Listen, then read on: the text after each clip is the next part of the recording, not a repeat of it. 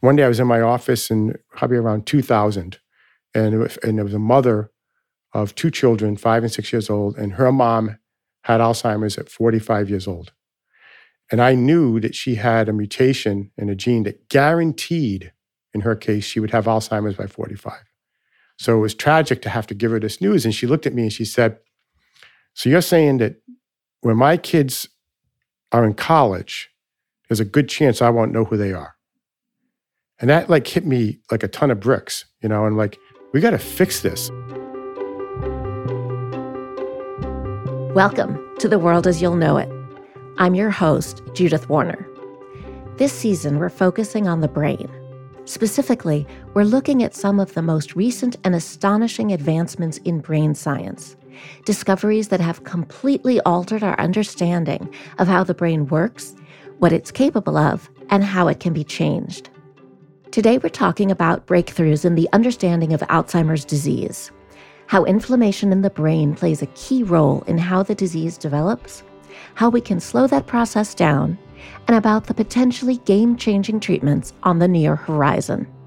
We'll be speaking to Doctor Rudolph Tanzi, an acclaimed neurologist and professor at Harvard University. When Doctor Tanzi was a graduate student almost fifty years ago, he co-discovered the first gene that causes early-onset Alzheimer's. Since then, he's co-discovered two more, and in the process, he's become one of the world's top experts in the field of Alzheimer's research. We're very lucky to have him here today. Doctor Tanzi, welcome. Thanks. It's great to be here. So to start, I want to ask you first about something I've been reading about a lot recently, but I don't really understand. Inflammation in the brain. I've seen it in a number of different contexts, everything from COVID, brain fog, to depression, to aging, which is your specialty. What does inflammation of the brain mean exactly? Uh, it's a popular term out there, inflammaging, like inflammation with aging. And the fact is, everything that happens with age that affects the body or brain in a negative way always has to end with inflammation in order to finally lead to symptoms. You know, if you take COVID, the COVID virus doesn't make you sick. It causes inflammation, where inflammation is the attempt of the body to fight the virus. So, you know, it's worth just quickly reviewing the immune system. There's two basic immune systems, right? The oldest part of the immune system, called the innate immune system, is inflammation. So the bacteria or virus comes in and cells come in and say, let's just destroy it, because throughout our history, infection has been our biggest challenge, right? People die of infection. So the first line of defense is just at the expense of the tissue or organ, get rid of the virus or bacteria, because the choice is, okay, have a, an organ that's going to work less well, or have an infection that causes sepsis and takes you out.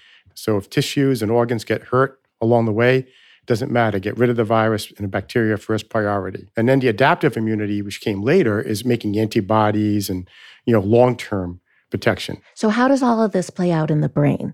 The brain only has innate immunity, the first one. It only has inflammation.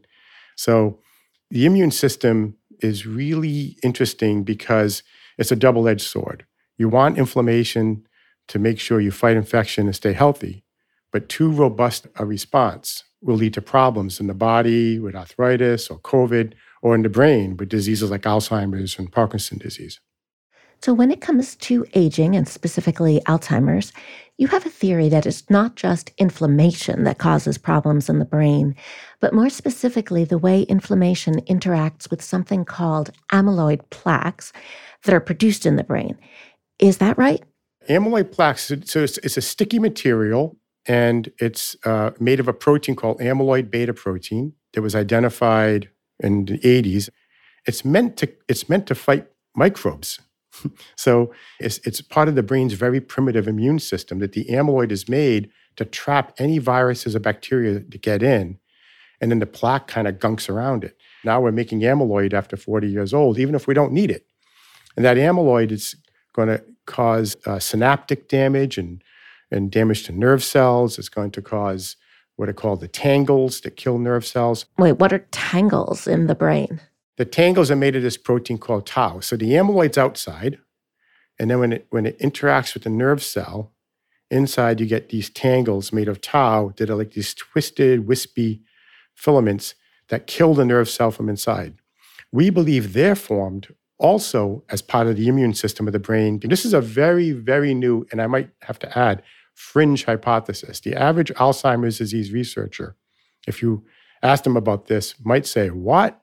Because this idea that plaques and tangles with age actually evolved as antimicrobial functions is still quite new. We discovered this in my lab. Okay, so we've got amyloid and tangles, both part of our brain's defense system against infection. And if I understand correctly, both are not necessarily bad, but can be bad and can lead to a condition like Alzheimer's. How does that happen? Here's the bottom line, the most important thing. You can have all the plaques and tangles in the world. If you don't induce inflammation, you don't get the disease. The plaques come thirty years before symptoms, thirty years. Wow. And then the tangles spread and propagate. So I like to say the amyloid's like a match. And the tangles are like brush fires, low brush fires that spread and propagate for decades. You can also get those tangles from headbangs, like if you're playing N F L football or boxing, the match can be headbangs. In both cases, whether it's Alzheimer's or whether you're on your way to chronic traumatic encephalopathy, you know, C T E, that affects some football players, the tangles take decades to spread. And along the way, those tangles, those brush fires have to ignite forest fires. That's inflammation. And it's the inflammation that then kills ten times more nerve cells and removes ten times more synapses than the plaques and tangles. And then you're on your way to some form of dementia and cognitive impairment. And what is it that makes the fire ignite? Oh, that's that's great question. So these these little cells in the brain called microglia. So normally, if you get enough sleep at night, these little microglial cells are like little scrubby bubbles, and they're getting rid of the amyloid, and they're getting rid of debris in your brain and washing it out of the brain. But if while they're eating that debris, they stumble upon a dead nerve cell and eat that, now their little warning flag goes up. They say, hmm, a nerve cell died. If that happens enough, these cells go from being a housekeeper to becoming a killer. They literally change their shape. And now they say, if nerve cells are dying, it must be an infection. There could be no infection at all, right? It's just, that's how they're evolutionarily programmed. So today, most inflammation in the brain is induced because we live so long and nerve cells are dying for other reasons, but those little microglial cells don't know. That inflammation, like the friendly fire, is what is going to take out that part of the brain. And that will lead eventually to the symptoms of Alzheimer's. So where does all that leave us in terms of treatments for Alzheimer's? There are some drugs on the market now, right? The current drugs simply try to preserve the neurochemicals and the neurotransmitters used for learning and memory. And then as the nerve cells are dying, you're saying for the ones that are still alive, let's get the most out of them that we can. But the, the whole process continues. So the next round of drugs that we all focused on, stop the amyloid. Well, amyloid is a good target, but you have to hit it decades before symptoms. Amyloid is exactly analogous in Alzheimer's to cholesterol and heart disease. If you have advanced heart disease and need a, a coronary bypass, you don't only take Lipitor, right, or, or, or a statin, right? You wanted to take that ten, twenty, thirty years ago, so you never got to the point of needing a bypass. This is exactly the same for amyloid and Alzheimer's. It's something you have to know early on that it's accumulating in your brain and then hit it.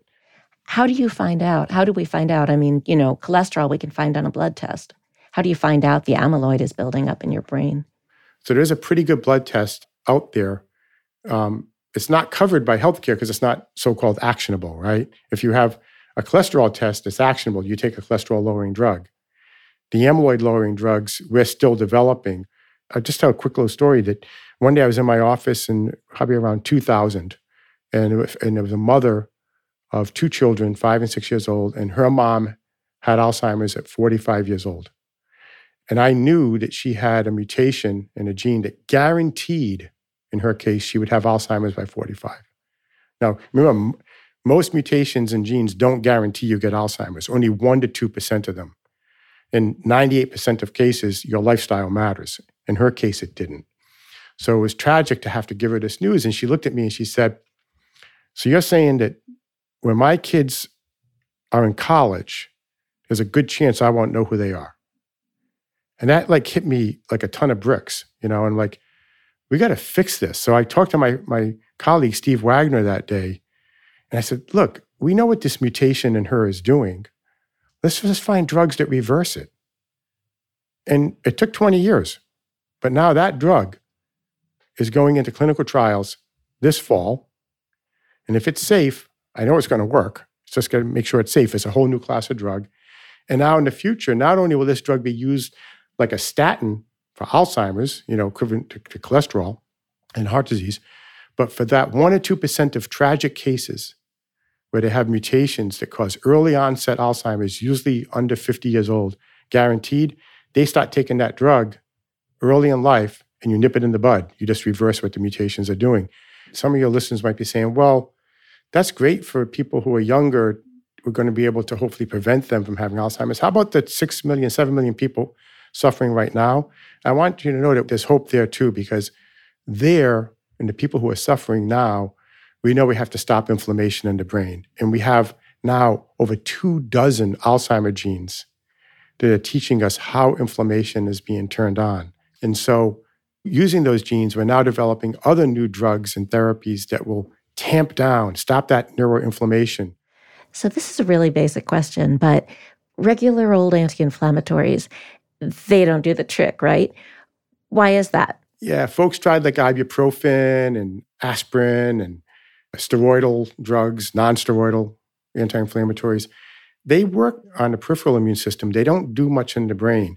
It's a different, it's a whole different cell type in the brain. It's a microglial cell, totally different lineage and development in the body than, than the macrophage cell. Okay, so Advil isn't going to help.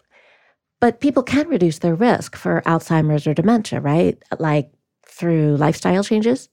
So on lifestyle, there are things we can do. And, and the good news is only a one to two percent of cases of Alzheimer's is it unavoidable. In ninety-eight percent of cases, all these other one hundred genes we're finding increase your susceptibility, but do not guarantee the disease. And lifestyle does matter in the vast majority of cases of Alzheimer's where you have a family history. The Healing Self was the last book I wrote, and we have a whole action plan for how do you reduce inflammation. And I came up with an acronym of SHIELD. Shield your brain. So S is for sleep. You want to aim at seven to eight hours of sleep. It doesn't have to be continuous. If you, you know, if you can't sleep more than five or six hours at night, take a nap. As soon as you have some REM, dream sleep, right after that, your brain goes through a rinse cycle where these little microglial cells, the housekeepers, clear the amyloid and clear the debris away. And sleep also consolidates your memories. So H in SHIELD is handle stress. Right? Stress is a killer. Stress causes inflammation in the brain. Stress causes the production of a toxic chemical called cortisol, which kills nerve cells. As soon as nerve cells start dying, that can trigger inflammation. You know, don't put so much pressure on yourself to answer an email or worry if somebody didn't text you back. And, and, and develop a meditation practice. We actually showed, you know, just sitting still and trying to clear your mind and breathing. You don't have to be in lotus position. Just ten, twenty minutes a day. Just clear your mind, and even, even that will have a profound effect on, on your brain. I in SHIELD is interaction with others, because loneliness, which is defined as being alone and not liking it, increases risks for Alzheimer's by about twofold. Wow. The E is exercise, and exercise is amazing. Exercise not only helps get rid of amyloid plaque, but it, it also turns down inflammation. And it even in, induces the birth of new nerve cells in your brain. That's called neurogenesis. So the part of your brain that's most affected in Alzheimer's is called the hippocampus. And that part of the brain uniquely, unlike other parts of the brain, new nerve cells can be born while you're an adult. And if you want to induce those new nerve cells to be born, it's very simple. Exercise. And let me just ask you, does it have to be like really intense, you know, long exercise, or can it be something relatively short and simple? We're talking like twenty, thirty minutes a day of just moderate exercise. So L is learn new things. So if, if our listeners are learning new things right now, we are helping protect their brains. And if I'm putting them to sleep, I'm still protecting their brains. It doesn't, you know, either way. So, um, but learn new things, because as you get older, what correlates with cognitive decline is loss of synapses. You have one hundred billion nerve cells, and by the time you're a toddler, you have a quadrillion connections, synapses. And then as you become an adult, the brain prunes those and says, ah, we don't need those, don't need those, don't need those. So you have all this potential as a toddler. And then by the time you get to be an adult, you're down to maybe, you know, one hundred, two hundred trillion, maybe some people five hundred trillion. But as you get older, all of the things go wrong, especially inflammation, destroy synapses. So what do you want to do? Make synapses. Because as you make new synapses, you're, you're strengthening your neural network. So that means there's more synapses you can lose, because it's like money in the bank. So you have to build synapses up by learning new things every single day. Or take on a new instrument, a language. So you just learn something new every single day as much as you can.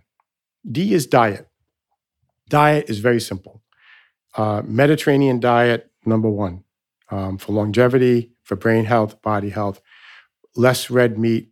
It's all about a plant-based diet. Now, the reason why plant, plant-based diet is good is very simple.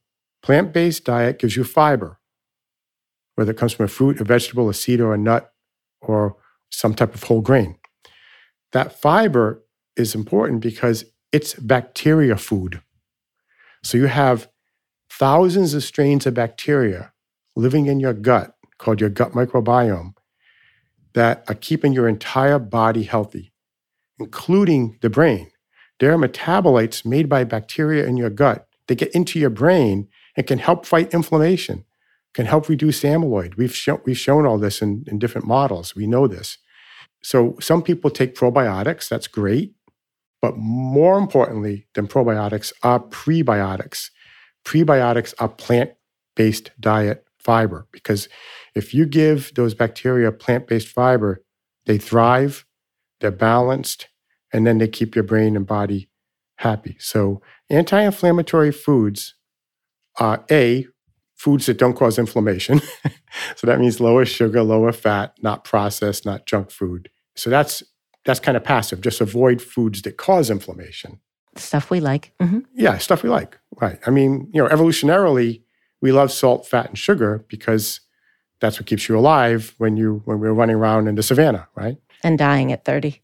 And dying at thirty years old. That's why I always guess this paleo diet always makes me laugh out loud, because it's like, great, I'll, I'll take a diet that they had when they people died at thirty years old. Wonderful. um, so it's it's really a plant-based diet. We've heard this kind of advice for years, and for many people, I think it feels just kind of like general health advice. How do you prove that these really are the steps to keeping our brains healthy? So pharma companies aren't going to do studies on sleep and diet or whatever. So that's why we started the McCann Center for Brain Health that I co-direct at Mass General. We've come up with indicators of brain health that you can see in the blood. So that will give us an idea of, is the brain doing better? And then we do trials on sleep, exercise, diet, and then ask, are we sending the brain in a better direction based on biomarkers for brain health we can track in the blood when we do these trials? So these are going on now. You know, we, we have to raise money to do that because, you know, companies aren't going to fund trials on sleep or exercise or diet. But to have the empirical evidence where I can go on stage and say, yes, sleep works, rather than, trust me, sleep works. Like when I write these books, you know, I have to say sleep, diet, et cetera. And I have to basically say, trust me, because it's all based on lab models. There aren't that many clinical trials. Now, you know, academic centers are, are getting donations from folks who say, we want to be able to tell people hard evidence, not just trust me, but here's the data that it does work. All of these things that work, whether it's the kind of medications that look like they may be really on the cusp of coming out and getting to people, or these lifestyle factors that help the brain, do they work for other inflammation-related brain disorders, the kind we've talked about, or are they specific to Alzheimer's? So here's how to think about it. All these diseases have the same pathway. eventually what causes symptoms is you trigger neuroinflammation. So if you have drugs that stop neuroinflammation or protect nerve cells against it, then you can try those across all neurodegenerative diseases of aging and try them in the neuropsychiatric diseases where inflammation plays a role as well, like depression. So that's why so much of our emphasis now is on studying these genes that trigger inflammation and saying, how do we turn them off? Du Yan Kim and I in my lab invented something called Alzheimer's in a dish. So we take stem cells, human stem cells, and turn them into the different cells of the brain. And then we grow them in a petri dish. And doing this over the last seven years, we're able to take thirty years of Alzheimer's developing in a human brain and condense it down in a petri dish to thirty days. And because of that, it's made screening approved drugs, natural products, supplements, one hundred times faster, one hundred times cheaper. When will the general public be able to get brain checkups like we get body checkups for the rest of our body now, like the way we get, you know, a blood test that covers all of these basic markers? How soon till we can have that kind of thing for the brain? Again, that's exactly what the McCann Center is doing. We call them the three I's. We're developing the indicators of brain health so we can track them with interventions. That's the second I. And then the ultimate goal is integrate that into healthcare. So we want brain healthcare to become part of routine healthcare. Because right now, when you go to the doctor, there's no checkup from the neck up, right? They get above your neck and they look at the holes in your head. They look in your eyes and your ears and your nose and in your mouth. And like, hey, I got three pounds of jelly back there that kind of matters. Yeah, we don't look at that. But now we're getting to that point. We're getting to that point now where we can say, we can look at indicators of brain health like we do for the heart with cholesterol, and, and we can develop the equivalent of the stethoscope or the blood pressure cuff. Do you have a sense of a timeline? I mean, is this in the next couple of years, couple decades? Is it is it in our lifetime? Oh, yeah. Yeah, the, the indicators are, are there. We have the indicators, but you know, a lot of people say, why would I want to know if it's not actionable? Well, that's why we have to do the trials now to say, what can we use once you find out at fifty years old, you have you have too much amyloid in your brain? There's different categories. There's, there's blood indicators, there's digital indicators, there's brain imaging, there's um, different types of, you know, E E G. And there's also, you can also look at people's lifestyle and behavior and how well they sleep as an indicator. So there's all these different indicators. So we have at the McCann Center, the brain care score where we, where we assess your indicators categorically. And then the goal is make those indicators actionable by saying, here's what you need to take to directly address the indicator that you have that says your brain isn't functioning optimally right now, and to avoid brain disease later. So promote and preserve brain health, prevent brain disease. That's the goal. This has just been so great, so, so clear and so interesting and fantastic. I just want to say a really, really big thank you for taking the time to join us today. Um, I think you've enlightened a lot of people. You will enlighten a lot of people. You've certainly enlightened me. And it's just been great talking to you. Thank you. You're very welcome. I've really enjoyed the conversation. Thank you.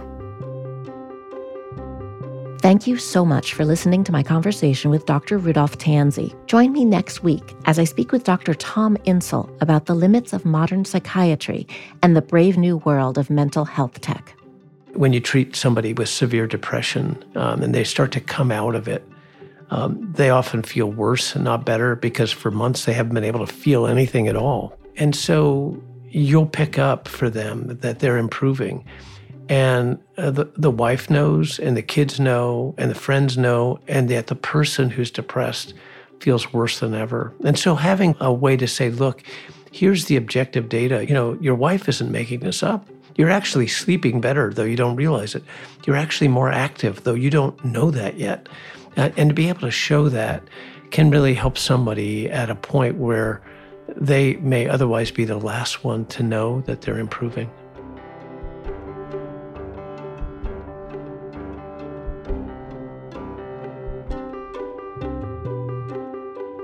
The World as You'll Know It is brought to you by Aventine, a nonprofit research institute creating and sharing work that explores how today's decisions could affect the future.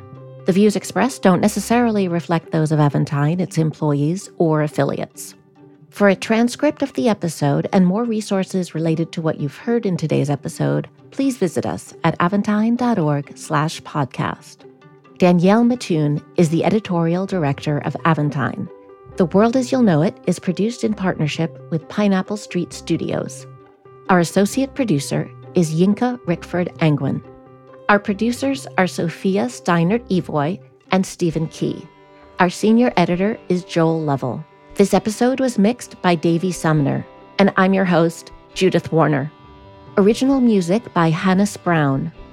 Legal services for Pineapple Street by Bianca Grimshaw at Granderson Des Rochers. Our executive producers are Jayanne Berry, Jenna Weiss-Berman, and Max Linsky. The next episode will be out in a week. Make sure to listen on the Odyssey app or wherever you get your podcasts.